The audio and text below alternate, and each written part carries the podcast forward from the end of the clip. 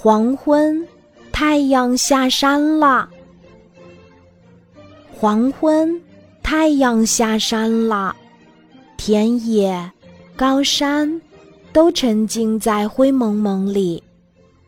农民们开着拖拉机回家了，突突突突，拖拉机的歌声里也带着几分疲劳。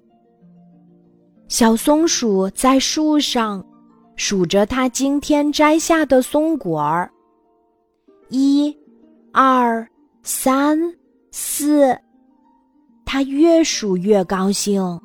这是一天的收获。小黄鹂在灌木丛中唱一支今天学会的新歌儿，这是百灵鸟奶奶教它的。一只树懒也在听着，它对小猴说：“这不像黄鹂唱的歌儿，它昨天不是这样唱的。”小猴笑着说。昨天已经过去了，今天也快过去了。明天你听听，他会唱的比今天更好的。啄木鸟在闭目养神吗？不，他在想：今天的任务完成了吗？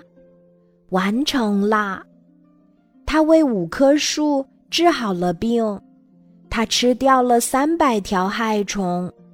他在想，明天我要为几棵树治病呢？五棵，不，六棵，一定要比今天多一棵。黄昏，多么美好的黄昏呀！可是，狗熊没有美好的黄昏，它整天都在东游西逛。此刻。他什么都不想，倒在树旁，像一根枯树桩子一样睡着了。